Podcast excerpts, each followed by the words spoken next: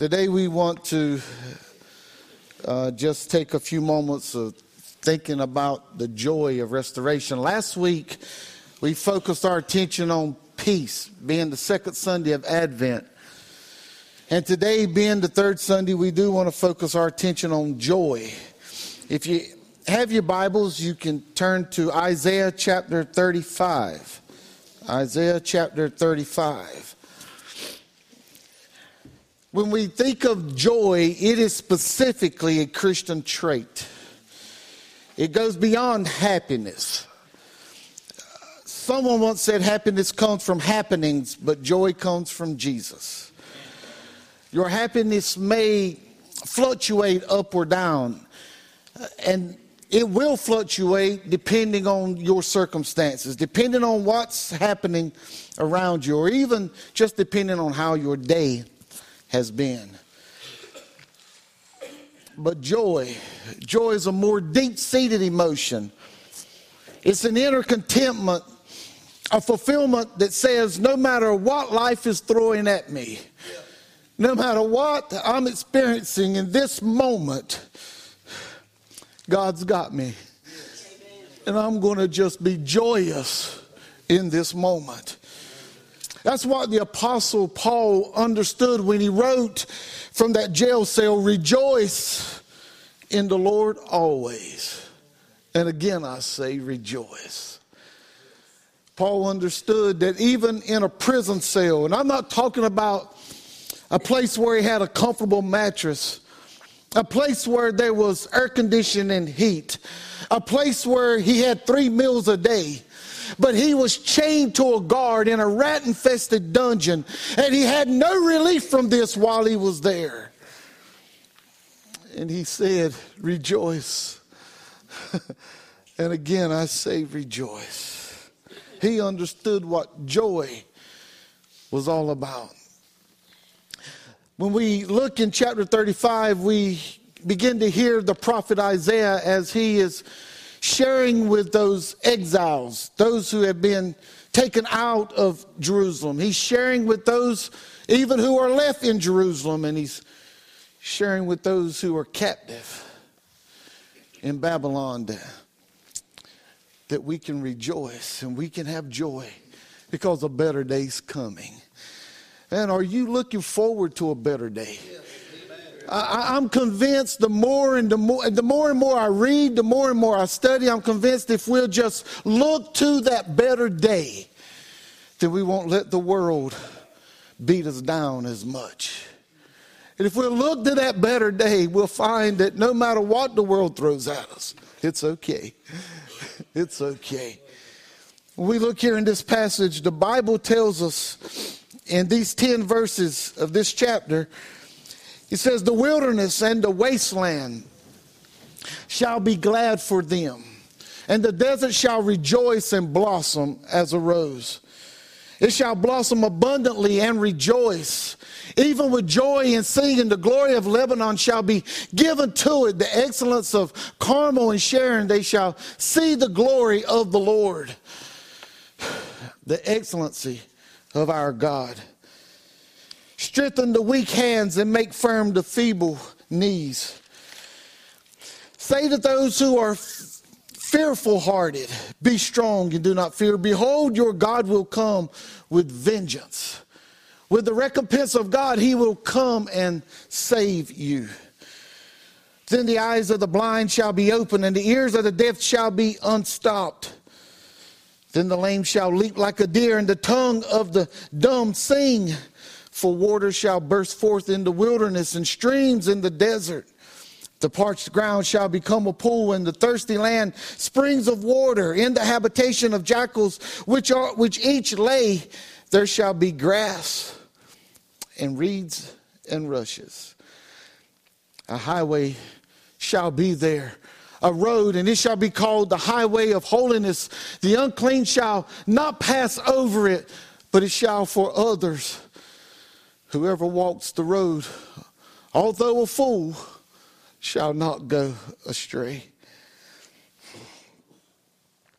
No lion shall be there, nor any ravenous beast go up, go up on it. It shall not be found there, but the redeemed shall walk there. And the ransomed of the Lord shall return and come to Zion with singing, with everlasting joy on their heads. They shall obtain joy and gladness, and sorrow and sighing shall flee away. This is God's promise to us. This is God's promise to his people. Pray with us. God, we, we just thank you for what we have to look forward to.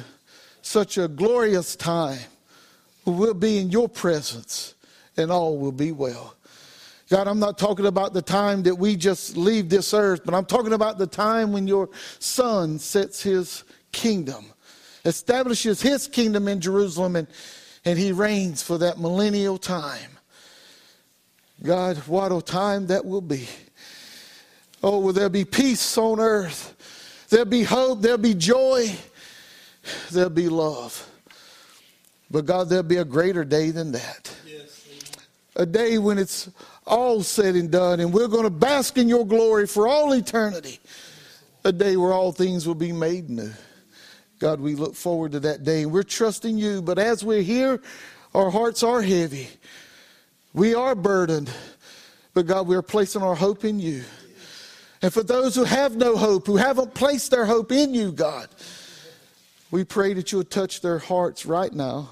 Move and minister upon them and help them, God, to see their need for a Savior if they ever want to see a better day. And God, we'll praise you for all that's accomplished. In Jesus' name we do pray. Amen.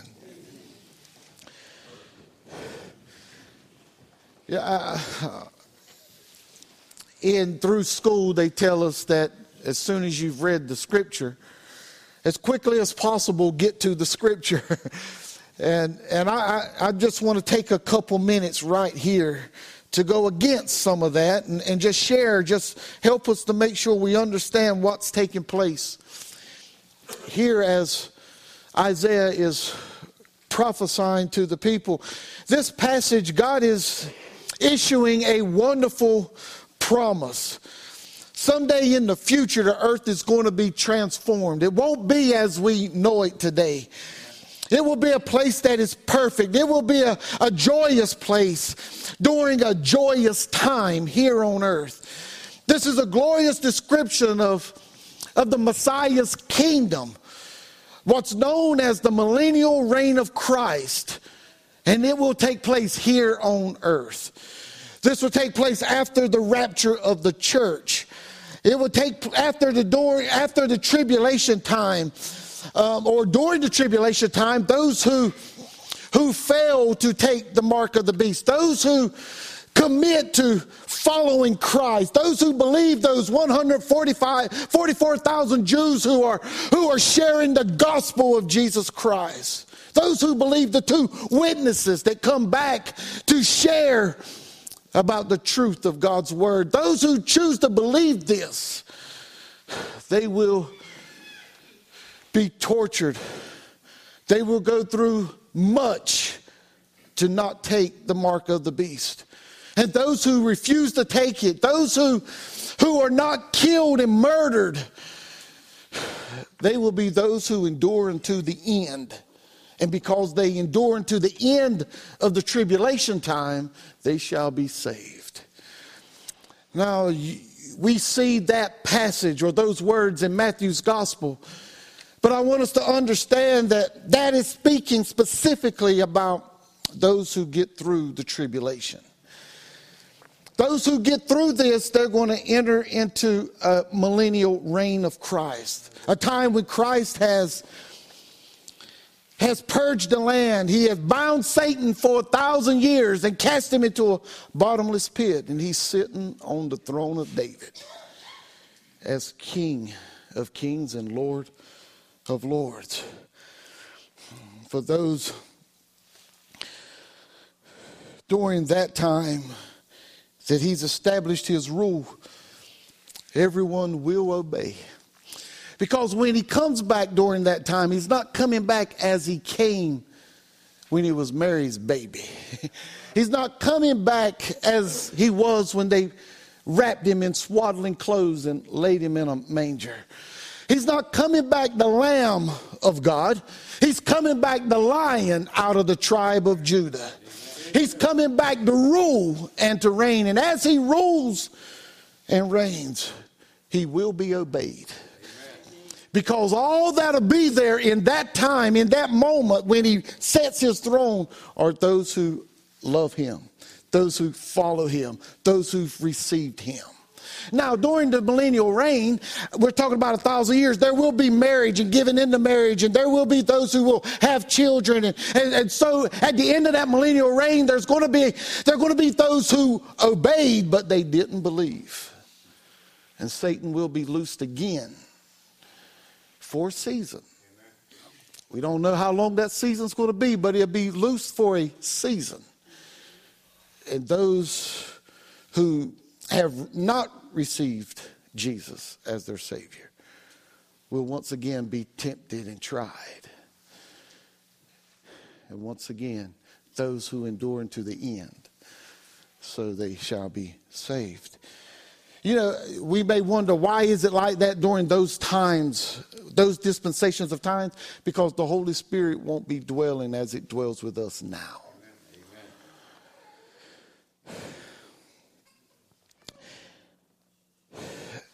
When we read this passage, we see Isaiah is speaking about that time.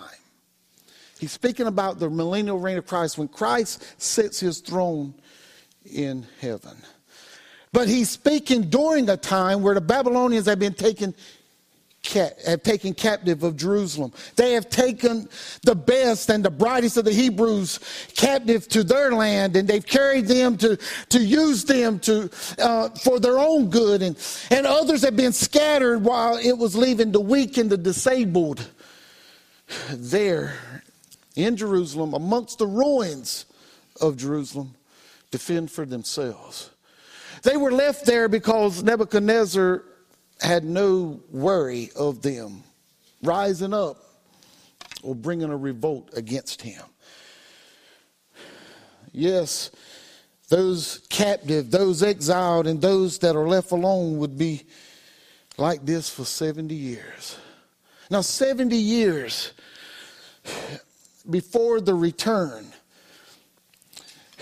that had to bring discouragement, that had to bring trouble to their hearts and minds. For if it's going to be 70 years before things get any better, many would not see Jerusalem restored. Many would not see what God would actually do. They would die as captives, they would die as exiles. Some would die even there pillaging around this place that is in ruin. But Isaiah shares some things that gives them, that gives them joy. Isaiah prophesied that even though the land is in ruins at this time, that the land would become splendid. I, what I want us to see here is that Jerusalem is pillaged. It is in ruins. And those who are, are left are those that Nebuchadnezzar just saw them as no threat to his kingdom. Can we imagine? I just want us to think for a moment here. Can we imagine those exiles from Jerusalem? How discouraged they must have been as being forced out of Jerusalem and it was, it was falling to the ground. And Isaiah even calls this place uh, here in the first verse a wilderness and a wasteland. That's all that was left. It was nothing but a wilderness and a wasteland. That was their current condition.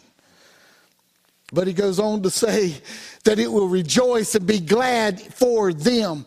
He, he is saying that the land would not remain in its current condition. He's saying that the circumstances of Jerusalem would change. And I want us to understand that, that we can't allow our circumstances that we are in today define who we are. Instead, our relationship with God is who what defines us. This can only happen when we have a relationship with God. It can only happen when we know Jesus Christ as our Lord and Savior when we have re- received him, the only begotten Son, as Christ, as our, as our, uh, as our Lord and Savior, then we can know that we belong to him. And that's where our identity lies. If we remember in Jeremiah 29, 5 through 8, the Bible tells us in there that, that God tells the prophet uh, to go to the exiles of Judah and, he, and, and tell them to settle down, to build houses, to plant vineyards. They were to marry and to start families. They were to have children so the population would increase. Here they were taken captive. Here they were as exiles. Here they were left in the ruins of Judah. And God is telling them to go on with their life. They are to speak, they are to seek the peace and the prosperity for Babylon. And they were told to pray that God would grant peace to Babylon because God, because God understood that the more peace that Babylon was in, the better conditions it would be for those who had been taken captive. While their circumstances might have looked dim, while it looked like all hope was lost, God is telling them that everything is not lost. Yes, their land was destroyed. Yes, they were captives and exiles. Yes, their cir- yes, this was their circumstance, but their circumstance did not define who they were because even though their land was in ruins, even though they were captives and exiles, they were still the children of God and God was with them. Their circumstance was not their identity. And I want us to understand that greatly. That no matter what you're going through, no matter where you're at right now in life, whatever's taking place around you doesn't define who you are. If you know Jesus as your Lord and Savior, He defines who you are. Ayola and I watched a movie last week about, that centered on this our identity who we really are. And I, I believe some of us, if we're asked, we'll give a laundry list of things or, or, or positions or titles that we have if we're asked, Who are we? But in this movie, we get down to the heart of the matter. We get down to what is real. I want you to watch a clip. We've got a clip put together, and if it'll play correctly, watch this clip and just think about your own life. John, if I asked you who you are, what's the first thing that comes to mind? I'm a basketball coach. And if that's stripped away? Well, I'm also a history teacher. Okay. We take that away. Who are you? Well, I'm a husband, I'm a father. And God forbid that should ever change. But if it does, who are you? I don't understand this game. It's not a game, man. Who are you? Um, I'm a white American male. yeah, that's for sure. Is there anything else? Well, I'm a Christian. And what's that mean? It means follower of Christ. And how important is that? It's very important. Interesting. Right, so far down your list. Okay, wait a minute. I could have easily said Christian first. yeah, but you didn't. Look, John, your identity will be tied to whatever you give your heart to. Doesn't sound like the Lord has first place. You're calling me a bad Christian? Let me be a little direct. Last time you were here, you said you'd pray for me. Did you?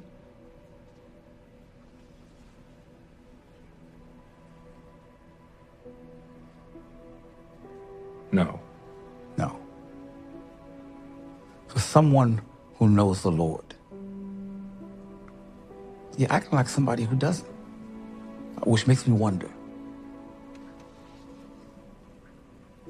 what have you allowed to define you?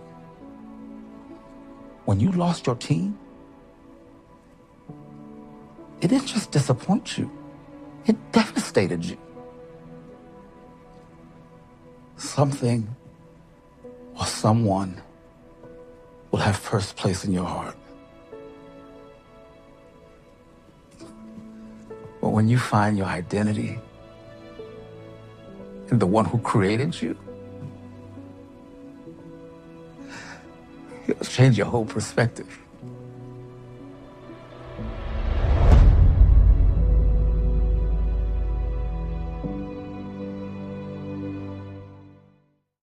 Does this hit home?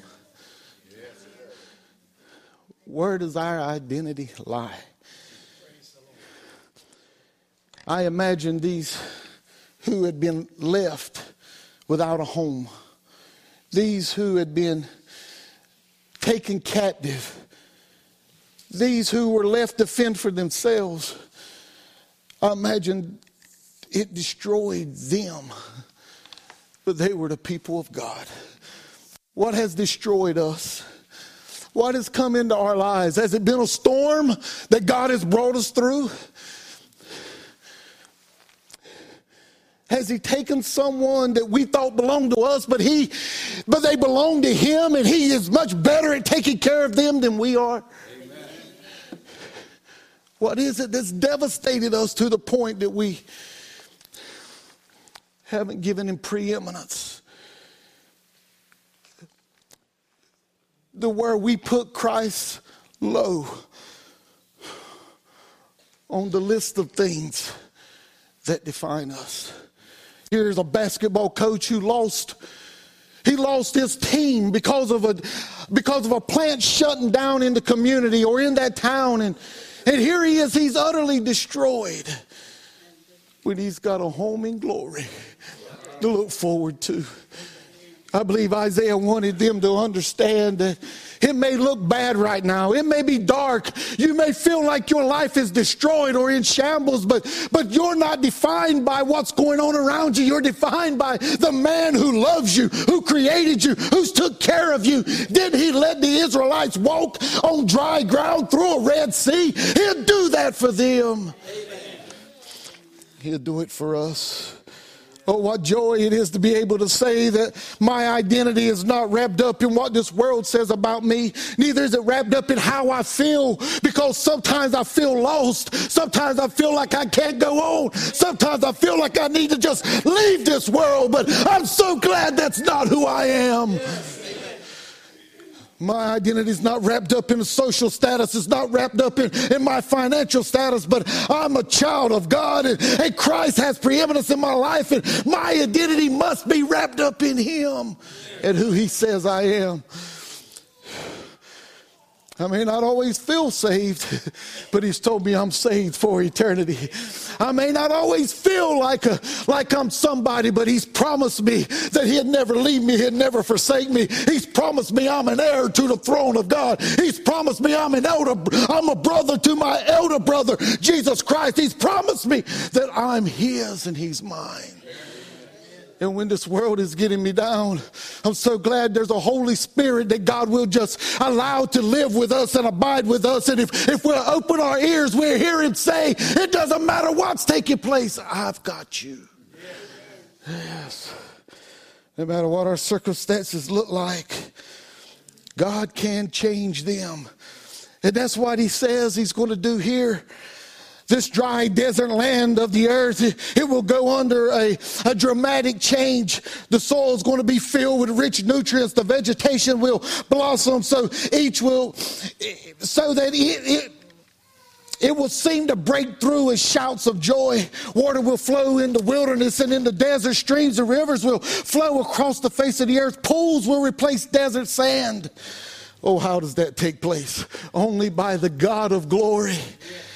Springs will flow out of dry ground. Plants will grow everywhere in a land that is laying in ruins.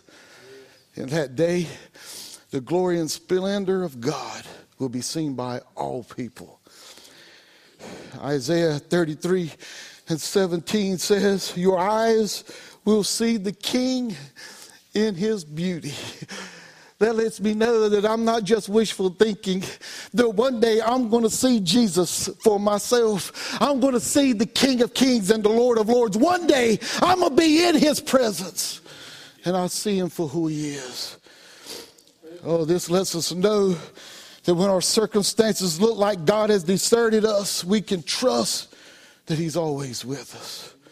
Deuteronomy 31 and 8 tells us, And the Lord, He is the one who goes before you. He will be with you. He will not leave you nor forsake you. Do not fear nor be dismayed. Yes, the land will be splendid. It may look like it's nothing now, but Isaiah says just hold on. soon and very soon. It may seem like 70 years is a long time, but there's coming a day when it'll be made splendid. But Isaiah gives them more joy. As you look in verses 3, 6 through, uh, 3 through 6, or at least the first part of 6, we see that the weak will be strengthened Isaiah is telling the weak and the fearful exiles not to look at what is in front of them, but instead they should look to a glorious future that God has promised them.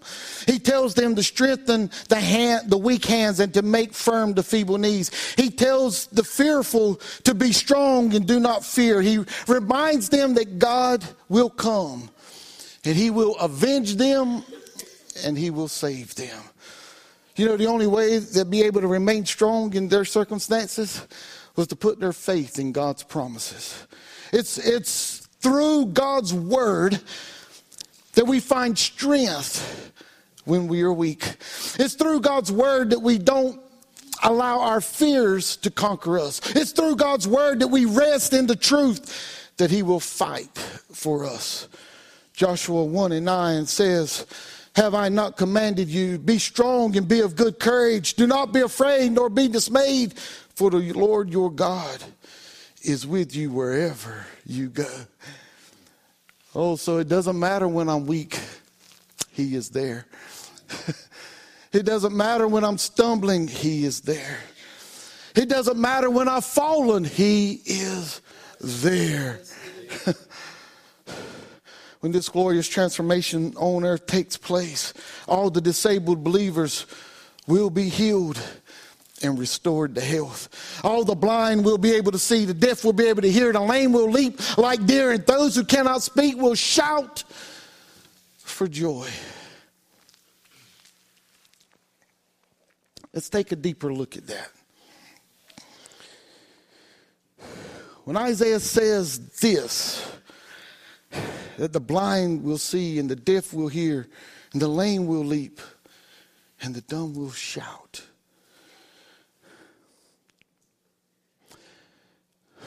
He's telling us more than what's before us. Let's look at just this part of the blind will see. He says that the eyes of the blind will be opened. Now, spiritually speaking, it appears that he's not really talking about vision. It's not a matter of how good the vision will be, but it's about being able to behold the presence of God around us. In John 9, we read where Jesus healed a man who had been born blind.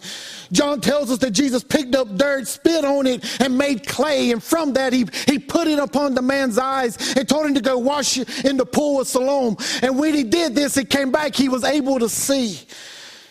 Now, everyone was astonished. Everyone was amazed. They were rejoicing except the Pharisees. The Pharisees seemed to be angry when you read chapter 9. They're not angry because the man can now see, but they're angry at what the man tells them took place for him to be able to see. Oh, you're not with me, are you? The man told them that what everything Jesus had done for him, but they couldn't get it. How could a poor blind man see what was hidden from their eyes?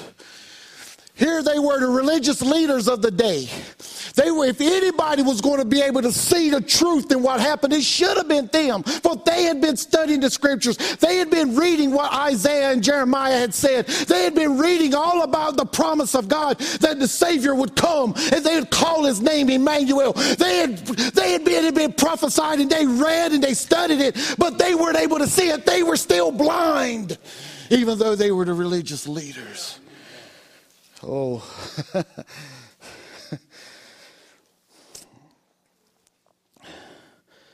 yeah, it should have been them. Do you remember when you were like those Pharisees? I remember when I was like them. I remember when I was blind to what God was doing around me. I remember when I was deaf to what God was saying to me. I remember that I was once lame and couldn't run to Him, or, or may I say, for better words, I would not run to Him. I remember when I was when I was dumb and would not call upon Him. Oh, but what joy I found when in my weakness He made me strong. And in that moment, is when I was at a crossroads in my life that I had to choose whether I was going to believe or reject Christ. I was at a time when I had, it seemed to me that I had to make a choice and just live with the consequences. It, it appeared to me that this wasn't going to give me another opportunity, and I had to do something right then. And I chose to believe. I humbled myself and I chose to believe. And in a moment, in the twinkling of an eye, he opened my eyes to where I could see he was all around me. He opened my eyes to truth that I'd never known. He opened my eyes to, to see that he was at work in everything that had been happening in my life. He not only opened my eyes, but he opened my ears to where I could hear when he was speaking and not, not wonder what's going on, but know that this is the Holy Spirit of God speaking to me. And he gave me a new walk. Let me say it better. He gave me the right walk and he gave me the right talk. All because at that crossroad, I chose to no longer be blind. Uh, there's some here today who's still walking blind. Some of you today, you, you're at the crossroad and you've got to make a decision and, and you have no idea when, you're, when, when the ultimatum is right there in front of you, when you won't have another opportunity. But what decision are you going to make? Are you going to leave this place blind? Or are you going to leave this place able to see? As we cannot approach God on our own terms, we must come to Him with childlike faith. We approach Him humbled, believing in His Son, and then His presence will become very clear to us. We not only feel His presence, but we, but He will reveal what He's doing all around us. Make no mistake, God's working around us all right now. How do I know that? From 2005 to 2019, we've buried over, over more than what they consider a small Baptist church. and we've got more today than we had then. And folks, I'm not that good a preacher. I'm not that smart a man, and neither are you that good a people or that smart a people. But God is at work around us, and because He is, we ought to glorify His name. We ought to be joyful today.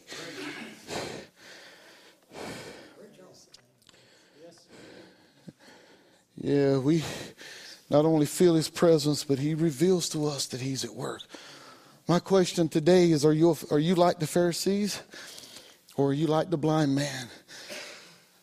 In other words, I'm asking, are you blind or can you now see?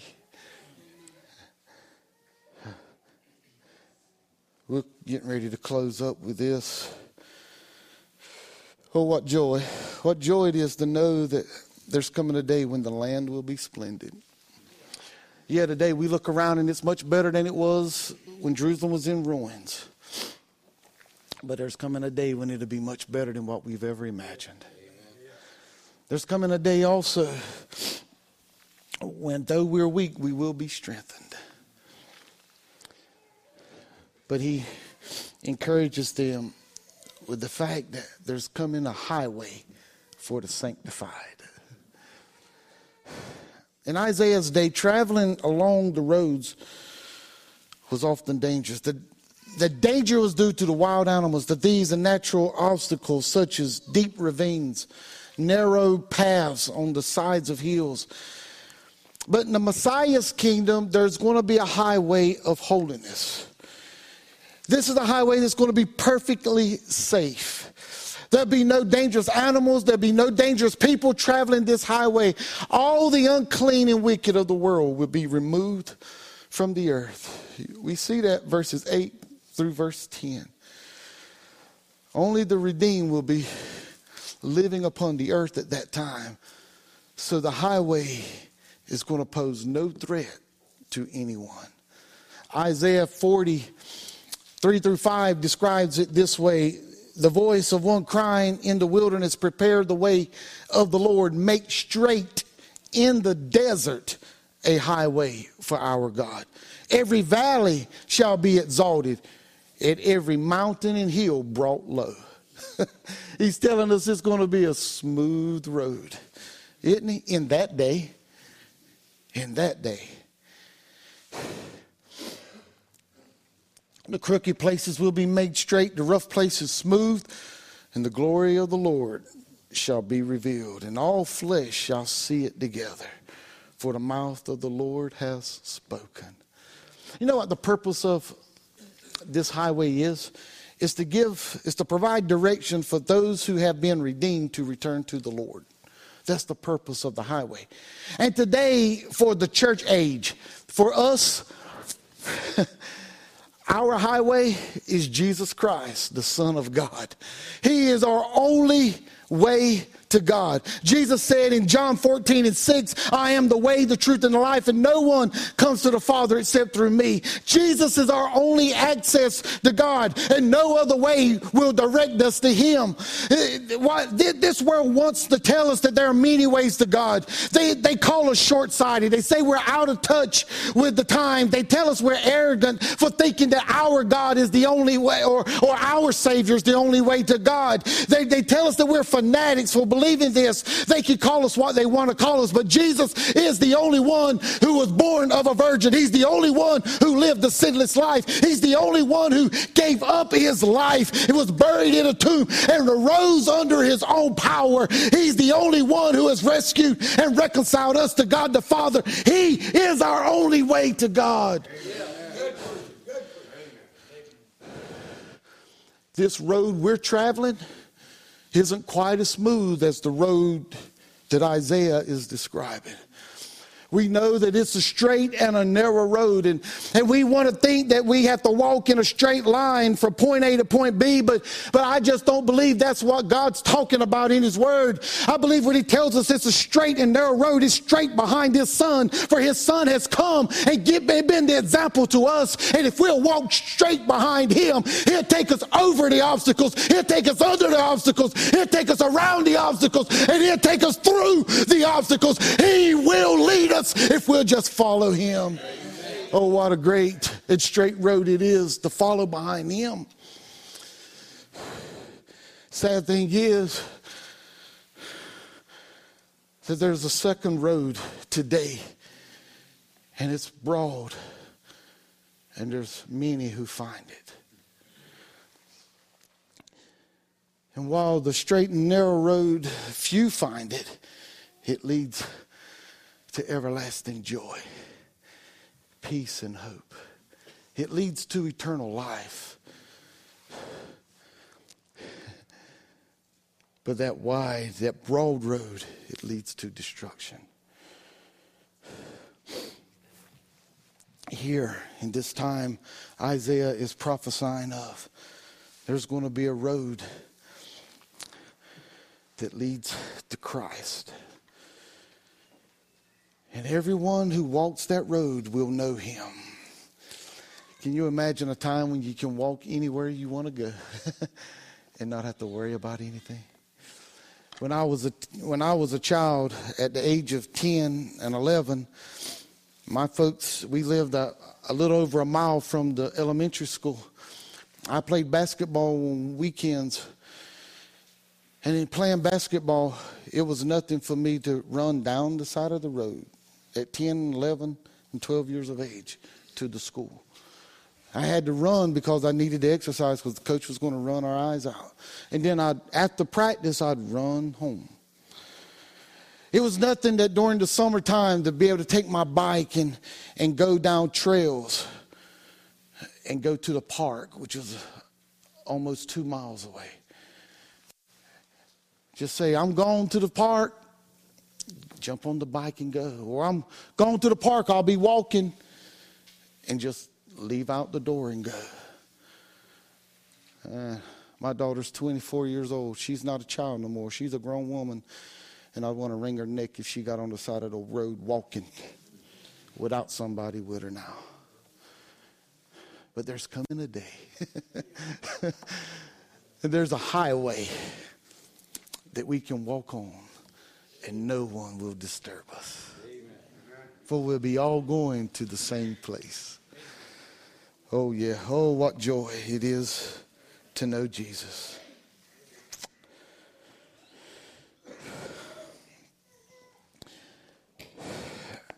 What a joy it is to have our identity in Christ. Because when we have our identity in Christ, no matter what our circumstances, the world may be falling apart around us, we can still have joy. We may be weak and feeble, but we can still have joy. Have you ever went to visit someone in a nursing home or in a hospital?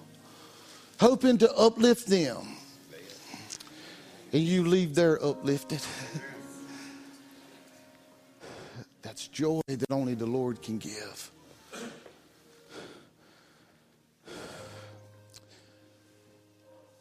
Oh, what joy it is to know that we found the road to our Father.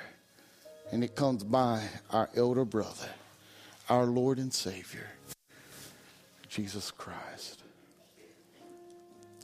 Oh, if you don't know this joy, you can get to know it. I, I tell you, all I done was said, I believe. Forgive me. Thank you for being my Savior. And the joy of the Lord just filled my soul. I haven't felt the way I felt in that moment all the time. Oh, but it comes. and when it comes, it's like a rushing river flowing.